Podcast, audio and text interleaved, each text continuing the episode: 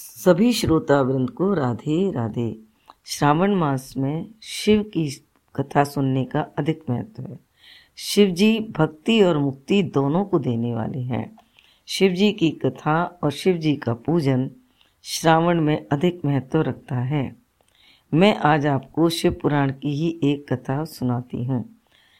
नारद जी ब्रह्मा के दस पुत्रों में से एक हैं। ब्रह्मा के नौ पुत्रों का विवाह कपिल भगवान की नौ पुत्रियों के साथ हुआ। केवल नारद जी रह गए। नारद जी का मन सदैव तपस्या में लगा रहता था। एक बार नारद जी ने तपस्या की। कामदेव को भेजा गया कि इन, इनको विघ्न डालो लेकिन कामदेव असफल रहे। नारद जी की तपस्या भंग नहीं हुई। तब नारद जी को घमंड हो गया कि मैंने तो कामदेव पर विजय प्राप्त कर ली। मैं पहले जाकर शिव जी से बोले शिव शंकर भगवान आज तो मैंने काम को भी जीत लिया, आप कामदेव को नहीं जीत पाए।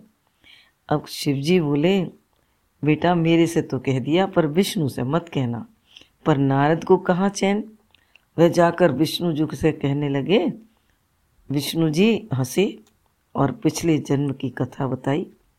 साथ में यह भी बताया कि वह गुफा जहाँ पर तुम तपस्या कर रहे थे, वह गुफा पहले ही शापित है।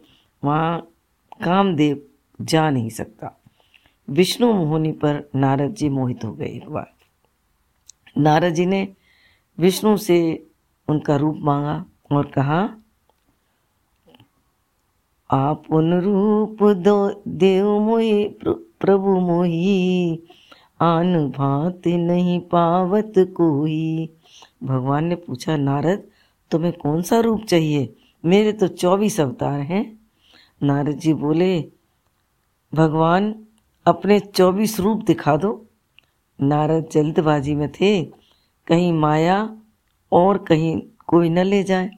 चौबीस रूप देखे, पर समझ में न आया कि कौन सा रूप लूँ। तब विष्णु भगवान पर ही टाल कर बोले, जे ही विद होए नाथ हित मोरा, करो सुबेग दास में तोरा। मैं वही रूप तुम्हें दूँगा जिससे तुम्हारा रोग मिट जाए। अब विष्णु जी ने बंदर का भी रूप होता है, वही रूप मैं तुम्हें दे देता हूँ। मोह हो जाएगा। बंदर को मरे हुए बंदर को सीने से लगा कर रखता है, इतना उसे मोह होता है। अब विष्णु जी ने नारद जी का हित सोचकर बंदर का रूप दे दिया। जय विद होए परम हित, नारद सुन वचन हमार मैं वैसा ही सब दूँगा जिससे तुम्हारा यह रोग मिट जाए। बंदर को भी मोह होता है, मरे हुए बंदर को भी सीने से लगा कर रखता है।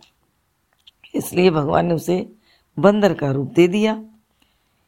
एक कृपा करी, वह केवल दो ही दिखाई, दो ही को दिखाई देता था, शिव जी के गणों को और विश्व मोहनी को। विश्व मोहनी बरमाला लेकर आई। नाराज़ उठ उठ कर खड़े हो गए। एक बार विश्व मोहनी ने देखा, फिर कभी नहीं देखा। नारायण जी प्रकट हुए। विष्णु जी प्रकट हो गए और विश्व मोहनी ने विष्णु के गले में माला डाल दी और दोनों चले गए। नारद जी ने शिवगणों से पूछा, विश्व मोहिनी ने माला किसके गले में डाली? गण बोले, विष्णु के डाली। गणों ने हंसकर नारद जी को शीशा दिखाया। जैसे ही नारद जी ने चेहरे को देखा, क्रोध में भर गए। सबसे पहले उन्होंने शिव गणों को ही शाप दे मारा। तुमने मेरी हँसी उड़ाई है, मृत्युलोक में तुम दोनों राक्षस बनोगे और ब्राह्मण के घर जन्म लोगे।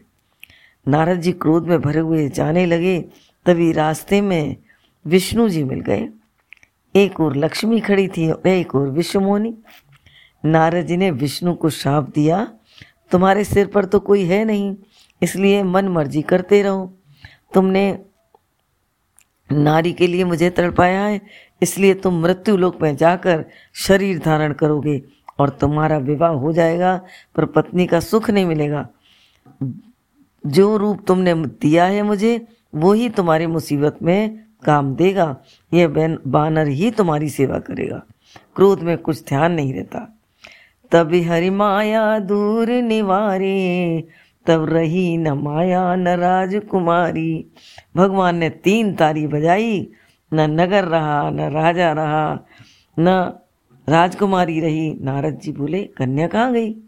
विष्णु जी बोले, नारद, तुम्हें घमंड हो गया था कि मुझे काम ने नहीं सताया, इसलिए ये सब नाटक करना पड़ा।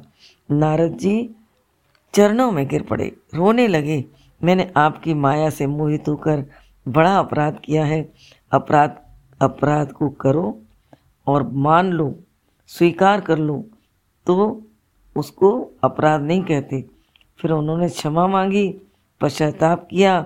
भगवान बोले, नारद, करहूँ सदा तिन की रखवारी, जैसे बालक रखे महतारी मैं जो मेरा भक्त होता है, उसकी ऐसे ही रखवाली करता हूँ, जैसे बालक की माँ करती है।